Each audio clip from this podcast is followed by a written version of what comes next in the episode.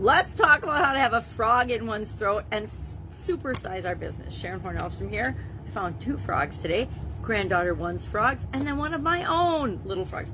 Now this could be a toad, but I'm going to pretend it's a frog. Although it does have kind of a warty back, so it's probably a toad. This is definitely a little frog that uh, my youngest granddaughter got for Christmas. I love borrowing my granddaughter's toys to start off my videos because it's fun, right? So much boring business talk all the time. It's fun to find ways to bring fun into the business. So, to have a frog in your throat, what the heck does that mean? And still supersize your business? Well, I have a frog in my throat pretty much every day. I think I was born with a frog in my throat. When I was young, I used to get tonsillitis and laryngitis a lot. And my mom said that I talk and sang, if they would let me sing, like a rusty gate hinge. So, same thing as a frog in your throat. Hard to get the words out. This is an expression that's from the 1800s in the United States. Uh, people tried to blame it on Britain, but it really didn't come from from English from England like many of our idioms did.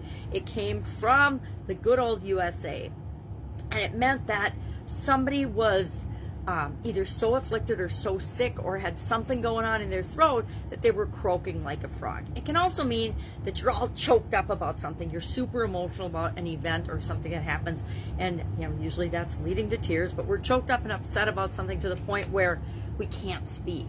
So it's got a lot to do with not speaking or speaking in a raspy voice. As somebody that's had lots of laryngitis in my life, uh, what's what's the response to this? How do we supersize and grow our business even if we have a frog in our throat? Well, we just do it, right? We show up every day. We show up when we're supposed to show up, whether we're, we feel like it or not, whether we have a croaky throat or not, whether we have to cough our way through or clear our throat and hack our way through or drink volumes of coffee, whatever we have to do to supersize and grow our business, right?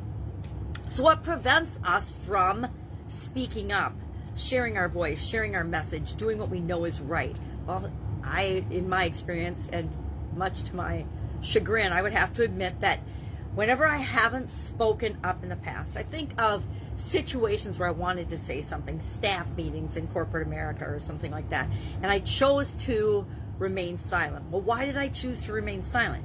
Number one, out of fear or ego. You know, I didn't want to look stupid. I didn't want to hurt somebody's feelings. I didn't want to uh, make a mistake. I didn't want to lose something, you know, lose my ego or respect in other people's eyes.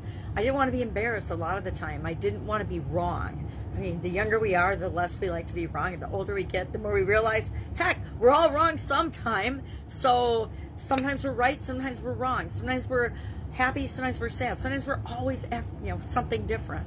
So fear is the thing that prevents us most often from not speaking up. Why don't we stand up for the the causes and the things that we believe is right, especially in our business?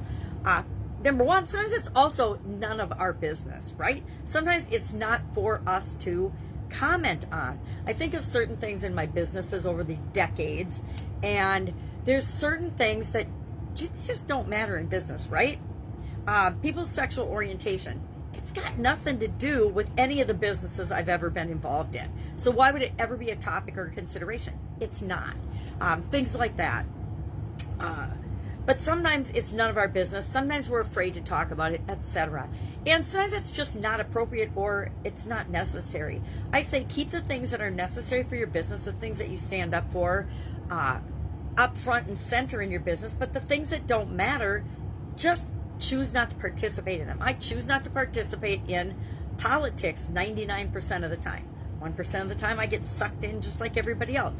I choose not to participate in discussions and, and gossip and negativity and competition and things that don't move me personally or my business ahead. And that's up to each and every one of us. But the number one trick is to show up anyway, whether you've got a croaky voice or not. Make sure that you're present, engaged, taking action, standing up and croaking as loud as you can for the people that you're here to support uh, and serve. Serve them to the best of your ability, whether you're croaky or not. The cool thing about business and success is that it doesn't matter what you look like or you sound like, you can be successful and achieve anything that you want. So go for it and serve the people that you're here to serve. Love to know your expression or your experience, your expression, your experience with this particular idiom. You know, have you ever had a frog in your throat? where you couldn't speak. I remember having to do presentations in front of, of uh, hundreds of people in corporate America and having like laryngitis and how I had to still croak my way through those. Uh, it was a quality function, quality presentations for the entire organization. Uh, and you know, you just you gargle with hot water and hot salt water and you do the best you can, but sometimes you just the most important thing is to show up and be there for people and and support them in the way they need it.